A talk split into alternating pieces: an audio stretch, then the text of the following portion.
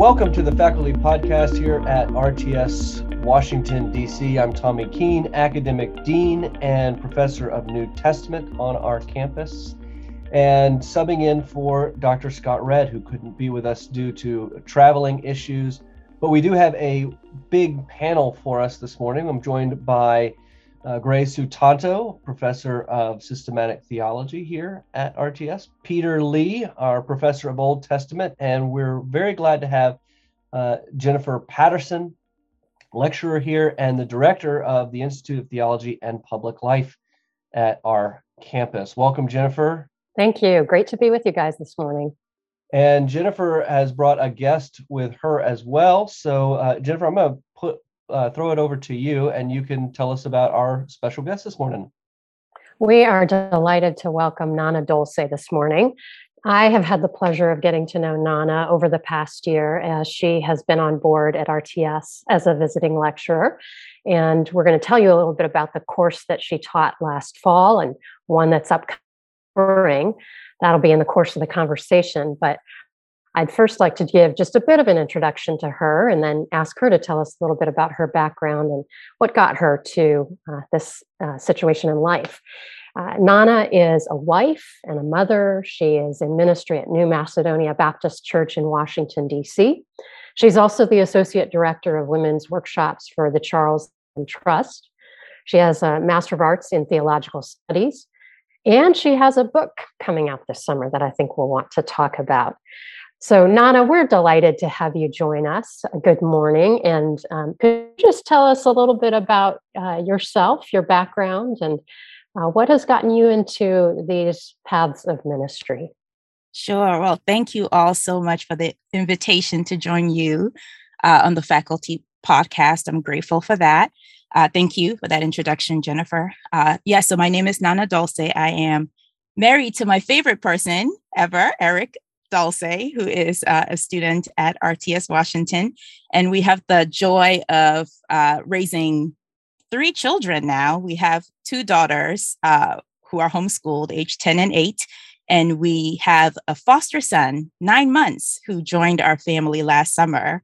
Uh, and he is a joy as well. So most of my time is spent with these people that I like very much. Um, and I also serve at our church. Um, and so uh, we've been here for 14 years, and I have taught women here um, and also the children. So I teach women and children in my local church. Um, and then I am also the director of the associate director of um, women's workshops for the for the Charles Simeon Trust. So I've been involved with the Simeon Trust for about four years now, officially on staff since last February.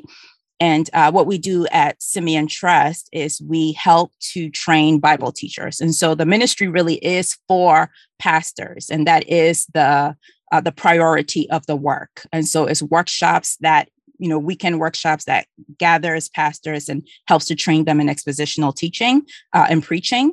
Um, but there's also a little bit of work on the side for women where we train uh, women's ministry leaders, women who teach children, um, women who do one-on-one discipleship. We help them to um, w- what we want to do is help these sisters to say what the text is saying in however way the Lord has called them to teach the Bible. Um, and so I um, I enjoy that work very much and have had the joy of being a part of this course at RTS uh, last fall that sought to do something very similar with women uh, who are enrolled at RTS and also who are taking the course as an audit. So. so. we launched the Women's Teaching Lab for the first time last fall at Reformed Theological Seminary in Washington, D.C it was uh, just a wonderful experience for those who were a part of the class. I had the privilege of sitting in on that and uh, coordinating that with Nana. We will be having a second installment of that this spring, and I'd like to get into that more. But uh, before that, Nana, could you just tell us a little bit about your own uh, journey and Christian walk, and and what has made you particularly interested? You, it's clear that when you get up in front of a class and teach scripture, you are passionate about it and you want to equip others to be passionate about it. What's what's what's activated that in you? Yeah, thank you for that question. Uh, it's strange. I think that question always sends me back to my conversion experience, uh, to be honest. So I grew up in a culturally Christian kind of context. I was born in Ghana, actually, in West Africa. Um, and I came to the US just before I turned 10. Um, and so my family was very much in a in a kind of West African bubble. So our church was mainly we went to church, I think, for the most part, to connect with other Ghanaians. Um, and so I grew up thinking myself Christian, but I think it was more of a, of a cultural so, sort of thing. Uh, so the Bible was in my home, but I never really liked reading the Bible. I did it more as a as a duty, more so than as a as a desire. Um, didn't really understand it. Um, and it wasn't really until uh, my rising sophomore year in college um, when I really believed the gospel and became a Christian. It came with a dramatic love for, for scripture um, uh, and, a, and an understanding for it that I hadn't had before. And I would, I remember I would do my homework just to get it over with so I could read the Bible. Um, so I joined a church, and I think that the the members there could could see that I had a real kind of interest in, in the Bible. I was one of the younger people at that church. And so I would be in these classes with these older people asking questions and just wanting to know more about scripture. And I think they they recognized that and they um, they encouraged it. They encouraged it. They gave me opportunities to teach. Um, I taught the children at that first congregation I was a member of. Uh, and the pastor there encouraged me to go to seminary. Um, so it was a real kind of um, the God's people seeing that, okay, this young lady has a, a desire to learn. They gave me a chance to teach and they gave me um, opportunities to be equipped and to grow in teaching the Bible. Um, and so I, I, thank God for that. I thank God for that first church and for and for their encouragement. So yeah, from there I went to seminary and got connected along the way with a wonderful husband.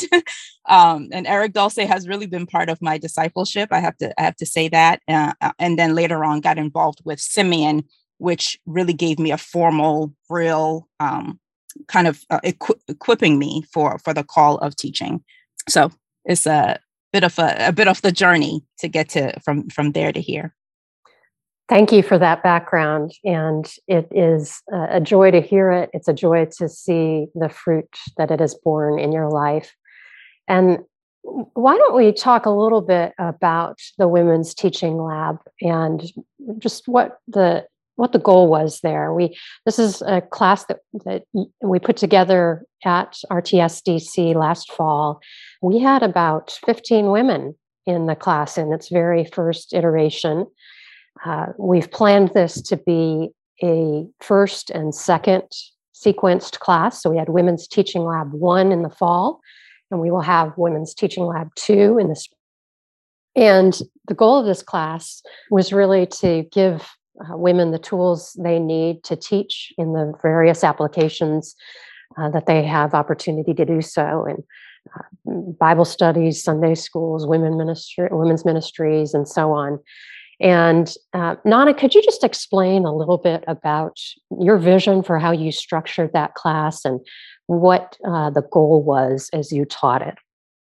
Yeah, absolutely. So, um, first of all, just thank you to RTS for this class. I was uh, greatly encouraged by it. I think one of the things I loved was the diversity, even of those 15 or so women um, it wasn't just ethnically diverse, but it was diverse in the ways that women teach. We saw w- women there who uh, teach uh, very small children, middle schoolers, college aged uh, women.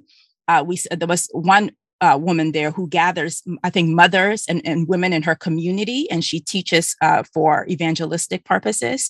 And so, how wonderful, right, to equip these women for the different ways in which they teach God's word um, in their in their local context and in their in their local churches. Um, and so, so thank you. We we we love that that is happening for women in the DC area. Um, so the hope for this course was to help these sisters to get a solid foundation for how to approach a text using principles of exegesis, um, which is this this big word, but I love that they all came so excited to learn, to apply it, and to use it. Uh, so, what we wanted to do for this first semester was to help them to just get a sense of the journey for preparing Uh, so the journey for preparation, when they approach the text, um, I think sometimes, especially for women, there can be a real a real pressure to have something to say, whether it's to children or to the sisters that are in front of us. We want to be relevant to them. We want to have something to say to them, but not rushing to make quick applications for the sake of filling up the time in our teaching, but taking the time to kind of walk through to see how just things like context, how they inform our understanding of the passage, uh, structure, how the author has organized it, and how it shows us an emphasis. Uh, we wanted to show these sisters that they can get a sense for what the author is advancing to his audience before we turn the corner uh, to our audience. So we had, um, uh, so yeah, helping them just to, to to to to learn some of the tools they can use to to understand the author's intention, um, how we can think through the, some theological reflection and connecting to the gospel as Christians in our teaching so that we make those applications that are gospel rich, gospel informed applications. So we spent a bit of time on just kind of looking at exegesis um, and then spent a little bit of time looking at our delivery as well. Um, so, do we have a clear argument that we're making to our audience? What are some of the ways that we can apply it? Uh, what are some of the ways we can illustrate it? Simple things like eye contact and your um, language, your um, the way you use your, your, your voice to capture the mood of the passage. Um, just different things that help you not only do your best to get the text right, but also to get it across to your audience. So the women in this course were all given. We were all working from the book of Exodus. Everyone got a passage, and they had 15 minutes at the end of the course to present a talk. Um, and I was so encouraged by their humility and vulnerability and willingness to stand up in front of 15 or 16 other people and give a talk and then allow us to, to give feedback to them. That's not always easy for us. Um, so they were very willing to, to do that um, because their goal was to make progress as Bible teachers. Um, so I boast about them all the time and tell people what a what a joy it was to to learn from them, even as someone who is who is contributing to to, to this course. Um, so it was a, it was a wonderful first experience teaching this course. I'd love to hear you more talk a little bit more, Nana, about the that exegetical side of things. I was thinking about this as you were talking about your desire to teach um, and and then shifting into the women's teaching lab and their desire to teach that you know when we as teachers get up and start teaching the bible it's a, it's a little bit different right than say like the ted talk where mm. you know i have this idea and i have this depth of knowledge and i'm going to teach out of that um, whereas as a as a bible teacher it, as you put it right you you know it's not that i have something to say you know, I'm I'm going to scripture and finding out what it has to say and then conveying that in a way that's appropriate and and ministers to to my audience. So can you talk a little bit more about that dynamic and particularly the role of exegesis? Why is it important for Bible teachers not to just be skilled at teaching, mm-hmm. but at reading and understanding scripture? Yeah. No, thank you for that question. I think one of the things that actually encourages me um, as someone who teaches the Bible to women and to children is I don't have to make it up. I don't have to have something to say. They don't, they don't need to come and hear what Nana Dolce's ideas are, um, but I want them to see what the text is saying because we believe that God does his work among his people through his word. Uh, so, as much as possible, I'm doing a lot of work in preparing um, because I want them to, I want to get to what this author is intending, both the divine author and, and, and the, the human author, um, their intended uh, argument that they're advancing to their audience. I want my audience to see that and to get that.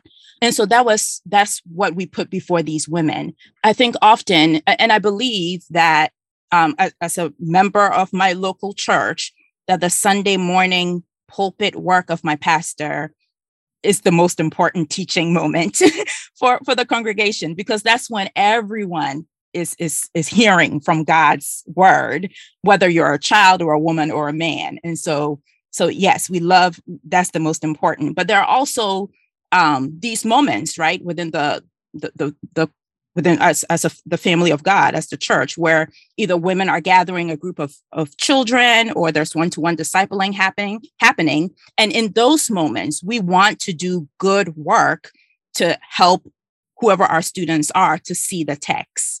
Um, uh, so that was the other the other thing we wanted to emphasize to these women is just because maybe you don't have a big uh, audience, even if it's just a few children or another woman or a small group of women, uh, even if you don't have a big audience, that doesn't mean you're not spending many hours to to to dig right into the passage in order to bring out what it says. Um, and that's why we need to give time to think of things like context, what's coming before and what's coming after. That's helping to inform my understanding. Um, it's why it's important to keep reading our Bibles so that we don't just know the little individual passage we're studying, but that we have a, a, a good understanding of either the whole book or even the whole met, you know meta narrative of, of the Bible story itself and where this little passage sits within that big story. The more we know our Bible, the better it informs our understanding of the little passages we're teaching. Um, and the better we are prepared to help our audience to see that as well. Um, so we spend hours and we do good work because we want to be faithful teachers, whoever we're teaching, what who, you know, however big the audience might be or small. Um, so yeah, we spent lots of time in, in seeing how context and seeing how structure um, helps to lead us to an emphasis um, and how all of that will then become will then shape our message and what we are saying to our audience. Nana, uh, thank you for sharing that. Uh, and uh, you know, I'm just coming back from my sabbatical, and uh, unfortunately, I wasn't here on campus to to see the women's teaching lab in action. I did see the first uh, day, and uh, just kind of peeked my head in, and was just so excited to see the the the interest in the class and everything you just mentioned about you know context and exegesis and and uh, scriptural analyses. You know, it just warms the cockles of my heart. But it's not, um, nothing you said really is just gender specific. Mm. You know, this is something that is um, a common trait of what we do as a school generally.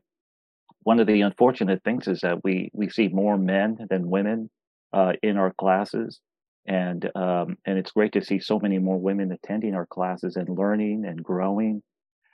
Do you have any words of encouragement for women who might have uh, who might be seeking theological education or seminary training? I mean, you obviously went through it and and benefited and gained. And and uh, uh, what what uh, what thoughts would you have to encourage uh, uh, young women or older women out there uh, who might be thinking about seminary and how that benefits them and and and what they can uh, what they could gain from?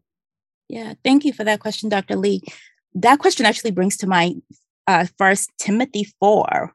Um, that's the encouragement I think I want to give them. First Timothy four, maybe like verses 11 to about 16 so that's the verse where where paul is and like you said it's not gender specific in the sense that paul is speaking to this young uh timothy and he says he says to him i'll just maybe read a little bit of it it says command and teach these things let no one despise you for your youth but set uh, the believers an example in speech and conduct, in faith and love and purity until I come. Devote yourself to the public reading of scripture, to exhortation, to teaching. Do not neglect the gift you have, which was given you by prophecy when the can, uh, council of elders laid their hands on you. He says, practice these things, immerse yourself in them, so that all may see your progress. Keep a close watch on yourself and on your teaching. Persist in this. In so doing, you will save both yourself and your hearers. Um, I love the verbs that Paul is using here, just the idea to to persist in this, to immerse yourself, to make progress, to watch yourself, to not neglect the gift. Um, I think that would be my encouragement. If you are a sister, especially if the church, if the church you're going to has kind of recognize okay this sister is helpful in the area of teaching she has she asks good questions she's able to make the text clear for others if the church is confirming and kind of encouraging you in your teaching gift i would say grow to to make progress. Immerse yourself in these things. Become equipped in what you're doing so that you do it better. Um, the point of it, uh, even the uh, the passage in Ephesians four, I think verses eleven to twelve, that says that He's given some to be teachers to equip the saints. And so, whatever gift you have uh, as a as a sister who's called to teach is for God's people, is to equip the saints. Um, and so, you want to make progress in that. You want to grow in that uh, for the sake of your own sanctification and for the sanctification of, of, of, the people that God has given you to, to teach. So I would encourage you to to take some classes and to uh, to get better. To get better is it's a gift that is yes given to you by God, but you immerse yourself, you practice so that you make progress. And we make progress by learning and, and learning from others. So that would be my encouragement.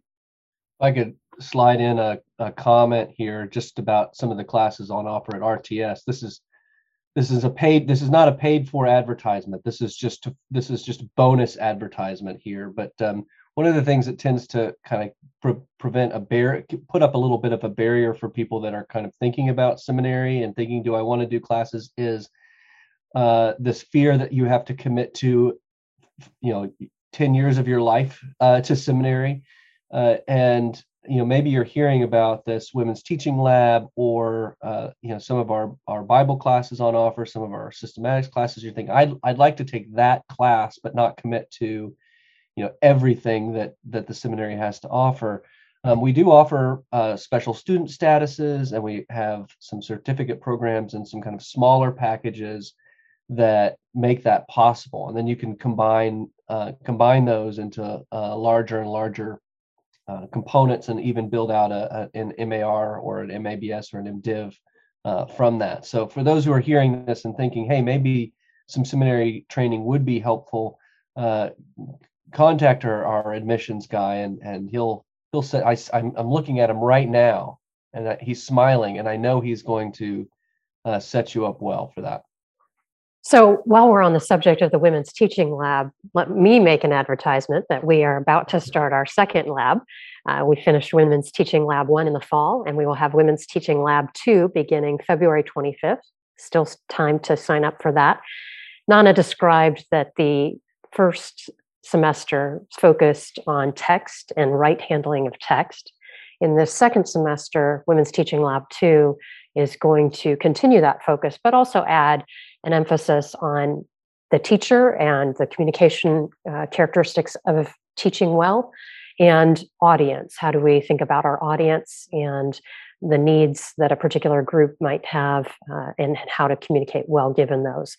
So text and audience and teacher teaching skills are going to be an emphasis in this second semester.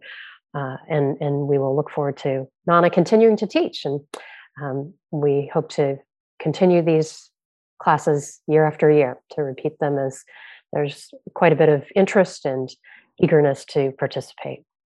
Anana, I, I did want to ask you about your book. It sounds fascinating. Um, coming out in June, The Seed of the Woman 30 Narratives That Point Us to Jesus. Can you tell us a little bit um, about that? It looks very exegetical, biblical, theological, but also um, f- focused on Christ. Uh, what, what, were some of the challenges uh, that were involved there. And uh, yeah, give give us a little a foretaste.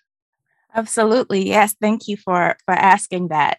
Uh, it's funny you said, well, what were some of the challenges with that? And the first thing that comes to mind is, um, so I signed the contract to write this book. I think days after we said yes to having our having a three week old join our family. So that was a lot of fun. that was a lot of fun writing a book and carrying a baby on my back. It was it was it was fun. I loved it. Um, but no, uh, thank you for asking that. So yeah, the seed of the woman. My hope was it was uh, it came from two places. The first was uh, very much, I guess, the the foundation or the thinking behind the book started with really in Luke uh, 24, where Jesus is walking along with these disciples headed to Emmaus, and he um, you know, he kind of opens up the scriptures to them and says that all of it, all the um, Old Testament scriptures were, I'm the interpretive center of all of it, my suffering and my glory. It says he, he taught them from Moses and the, and the prophets.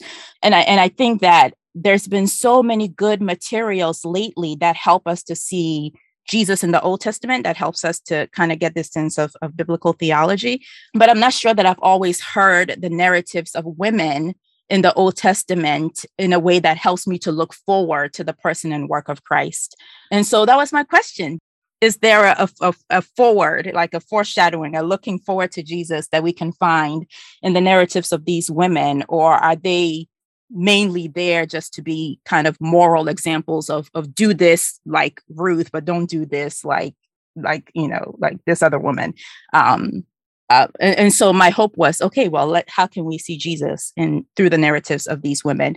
Um, and the other goal that I have uh, that I had in writing this book was just to help women to know the story of the Old Testament just just to get us familiar. I'm not sure how often we read through the Old Testament, how well we know some of these narratives, um, how well we know some of these women, um, women like Rizpah and the Levite's concubine in, in Judges uh, 19, and you know Tamar, both in Genesis and also David's daughter. I'm not sure how much. I think sometimes we we we know Sarah and we know Rachel and we know kind of the, the women in Genesis, but we don't know as many as as the as as the story continues in the Old Testament. So it was just to get women familiar with some of the stories that we don't know as well, and then also help them to, to understand Old Testament history a little bit.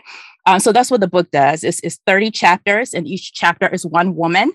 Um, and we we kind of organize it. Uh, we do you know creation and Genesis, and we go into Exodus and the Judges. We go into the Kings. Um, we kind of organize it that way and walk with our readers through 30 narratives that point us to Jesus and help us to be a little bit more familiar with the with the story of the Old Testament. I see. I see. Jael. J- Jael. How, how do you yes. pronounce that? Yes. Um, I. P- I would say JL. J JL. You you New Testament you wanna... guys, man, you, you guys need to come on, man. We just we, we have we have our work cut out for us in the in the New Testament as well. We have we have some difficult names. Can, okay. Can I, can anyway, I, I, was wondering, Nana, what, what, what because because uh, uh, in my hermeneutics class last week, I I gave students the option of picking any text of scripture to to kind of work through a Christological interpretation of, and they picked Jael there, mm. JL. Mm-hmm. Um, and you know, so I was curious what you what you did, uh, if if you want to give us a sketch like how sure. how, how would you point us to christ through her? Absolutely. Yeah i love that one. My daughter's name is jl actually so oh really? um so so we'll go with your pronunciation then. Yes i mean i'm pronouncing it wrong we'll blame it on eric because he named his child that so it all goes to it all goes to him but um so yes i love this story right so this is this is a story in judges 4 and 5 um and so this is uh, this tent dwelling woman who becomes this unexpected savior in this story. So, this is the time when uh, uh, Sisera, who was an army over the the Canaanite the Canaanite army, I think they had uh, they were uh, oppressing Israel for a number of years. Um, and Deborah, is the judge at the time, which is also unusual. She's this female judge, right? Um, and it seems as if the the the men and the and the commanders are, are a little slack, right? They're a little slack in first of all just advancing um, to to take over this land that the Lord has put them in. Um, but I'll just cut to the chase. Jael is this unexpected savior. Sisera, her husband was uh, was friends or was um, fine with with the Canaanites, he goes to Jael's tent looking for shelter, and she brings him in. She's very welcoming. She says, "My lord, coming come in here." He goes in feeling very safe. She gives him a blanket. She gives him warm milk. He falls asleep, and while he is sleeping, she takes a tent peg and a hammer, and she uh, kills him she nails him essentially to the ground. She crushes the head of the enemy. Uh, and a song that Deborah will later sing says that he dies at her feet. So when I hear that she has crushed the head of the enemy at her feet, it takes me all the way to the beginning of the story, the proto-evangelium, right? This pronouncement, the first pronouncement of the gospel, where God says to the woman that there will be this seed that will crush the head of the serpent. Uh, and so this woman crushes the head of God's enemies for the salvation of Israel and there he is lying at her feet and i think that in that we see just a little picture of this unexpected savior right who delivers god's people through her actions so very small little snippet there but there's there's obvious great. there's there's a picture we see there oh that is awesome thank you for sharing that that is truly awesome the that song of deborah in judges 5 that you mentioned is it, it's interesting there is this uh, discussion of which came first narrative the historical narrative of the Deborah Jael that you find in in Judges 4 or the Song of Deborah that mm-hmm. praises Jael in Judges 5. Uh, and you, it perhaps is better just to see them as sort of uh, separate uh, expressions of that historical, of that narrative of that point in history. And and Jael there is actually even looked at as someone who was uh, strategic in how she lured Sisera and mm-hmm. lulled him into a sense of complacency to make him vulnerable uh, so uh, so it, it, really is fantastic in how uh, that section of, De- of, Deborah is is just a praise of two women.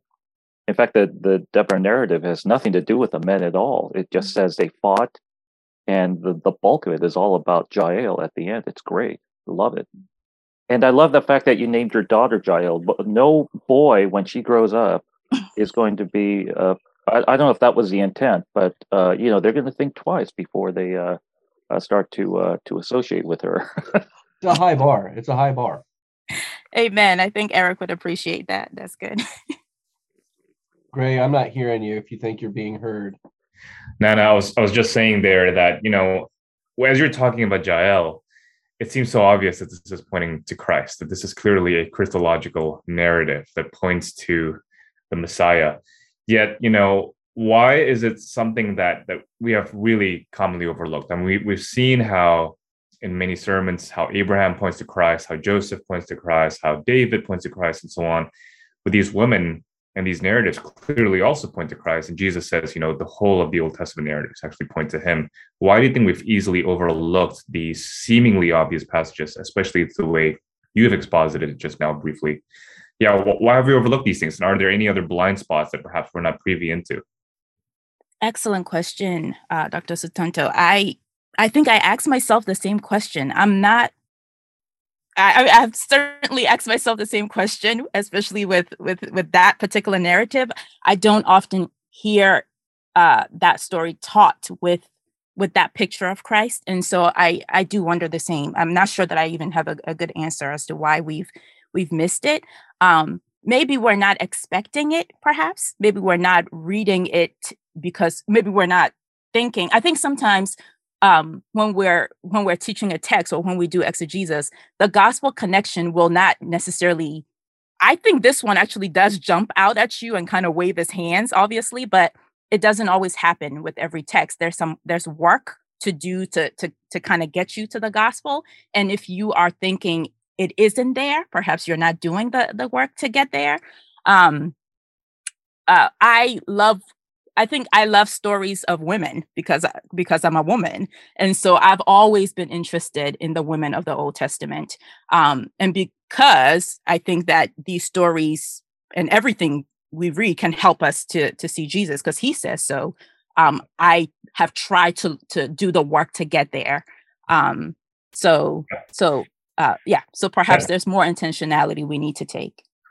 That's an important comment, I think, Nana. I think it's really important to see that both males and females bring their own perspectives to the reading of scripture, and, and both could therefore open up passages of scripture that one particular gender perhaps has not seen or has not expected to, to point us to Jesus or something like that. And I want to I want to give sort of perhaps a hot take, and maybe uh, we'll consider how controversial the statement is.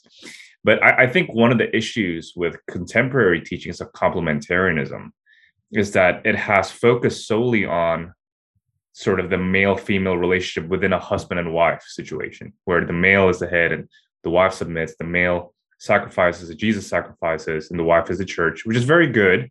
But it misses that complementarianism has a sort of creational Trinitarian aspect as well. And this is something that Bavinck clearly taught, where the male and female point to God in their own way, creationally.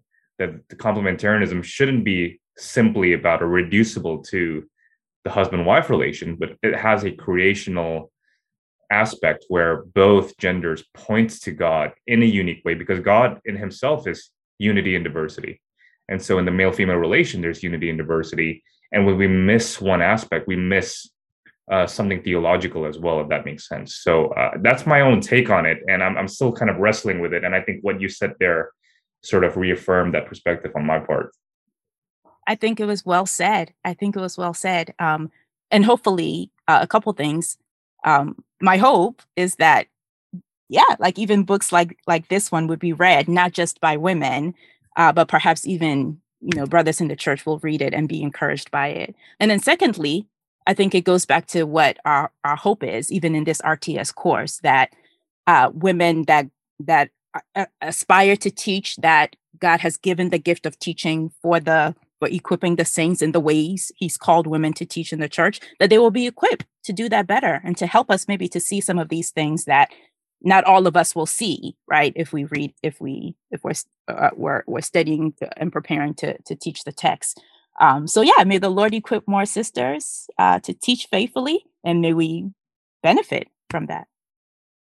Amen you know nana a lot of what we do as a school is exactly what you just said it is equipping it's equipping students to know scripture to know theology, to know history of interpretation, biblical languages, you know, everything related to the Word of God. Our our goal as a school is really primarily to to equip uh, students to know how to handle and manage the Word of God. What they do with it is really dependent on their local churches, uh, you know, uh, and how you learn to minister the Word is really going to be dependent on, you know, opportunities and training and discipleship in the local church. I'm very curious to know you, you have served in your local church and, and you've done so uh, for many years. You've just you've shared uh, a lot of opportunities and instruction teaching that you have done. Could you share? And I don't know how broadly you can uh, speak to this, but I'll I'll leave it open to you to kind of speak either to to the church at large. You know, what are some things that you have heard that you have seen that you've been encouraged on how the church has um, given opportunities of service for women? And what are some areas that you think you know the church really could do better? Uh, pastors or church leaders in general here are some areas where they really can improve to encourage women and how they can serve yeah thank you for that question uh, so the first thing that comes to mind is the only reason i went to seminary uh, was because my pastor encouraged me uh, I had a pastor who saw, okay, this she's always at every every uh, you know study we do, she's asking questions. There's clearly a, a desire here. Excuse me. There's clearly a desire here and a passion for God's word. So let me um let, let me let me kind of uh, give her more. Let me encourage her. So I went to seminary at, at the encouragement of my pastor and was given opportunities to teach because of um, pastors and, and kind of leaders who were in my congregation. And so I think we can do that more we can do that more for for women and for sisters that we see are clearly have a desire to teach aspire to teach are gifted to teach um, I, I don't think we need to to be afraid uh, of them getting preparation and equipment and and and even to the level of a, of uh, a seminary degree so yeah i mean i think if we believe that the church is the family of god made up of men and women with different gifts serving in different ways for the equipment of God's people to do the work that He's called them to do, uh, then we prepare people to make progress and to be as good as they can in however way they've been called.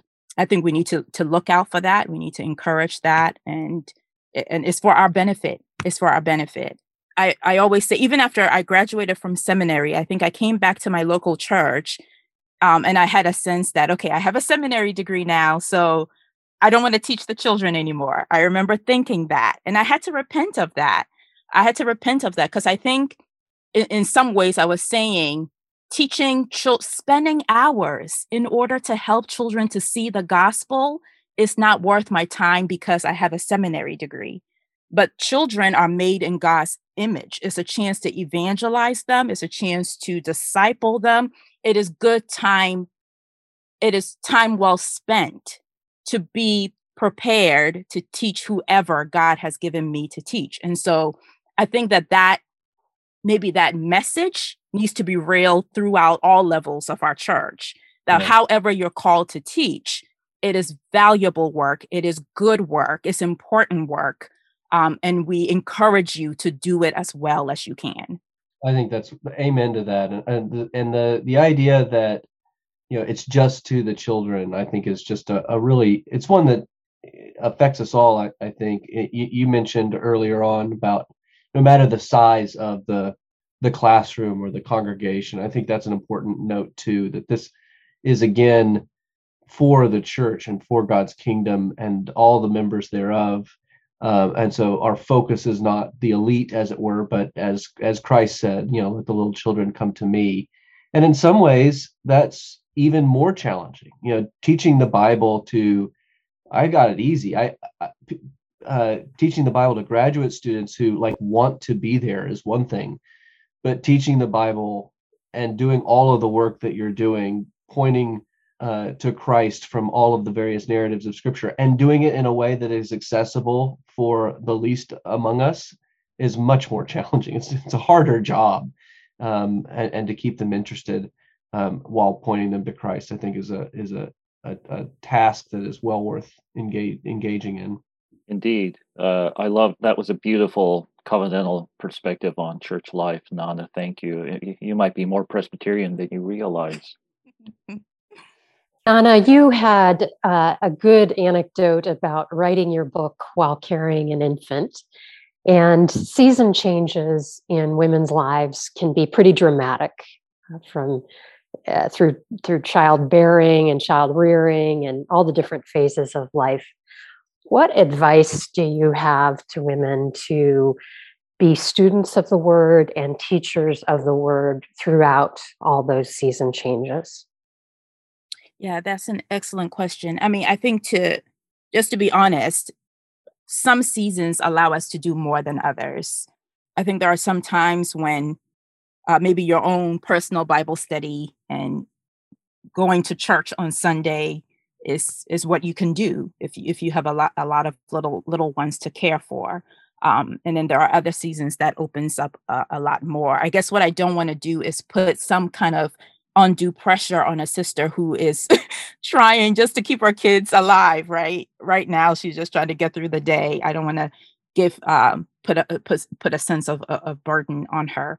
Uh, but but I think that also we can have a lot more time than we use I think if we looked throughout our day, the number of hours maybe we spend on Instagram and Facebook and all of those things, they definitely show us that there's often a lot of a lot more time than we have than than we may even think. So you know the the you know uh, the the word of God is not mere words; it is our very life, uh, and especially when you have a lot to do, you need God's word. Feeding on God's word and reading God's word is life giving is life giving to uh, to you no matter no matter the season. So uh, even looking back at the course that we had and the diversity of women that were there there were women who were much older there were single women uh, there was one mom who like me had a uh, an infant or a toddler at home. Um, and so it was a you know it was a diversity of women in different seasons um, and so be honest and be uh, speak to your husband, speak to your elders, and do what you can do to make progress in your gift and to feed on, on God's word, no matter what season you're in.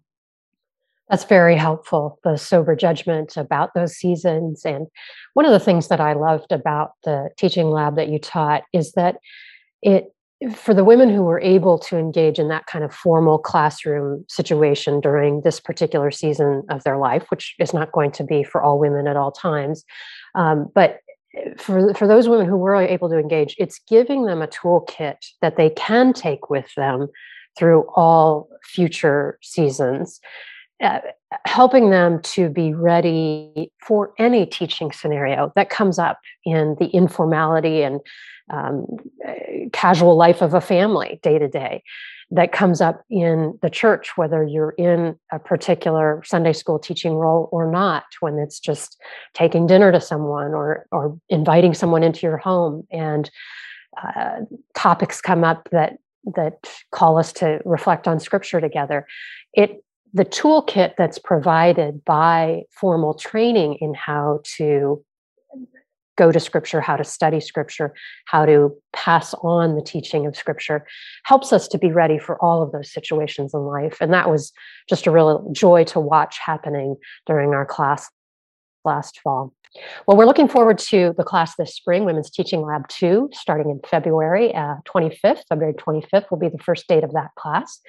And Nana, we really appreciate you spending this time with us today. We're it's a joy to have you on campus with us. Uh, we are just so grateful for a teacher like you who loves God's word, wanting to encourage and equip other women to teach God's word as well. So thank you for using your gifts to serve God's kingdom and thank you for joining us here today. Thank you. Thank you. It was a joy. Thank you so much.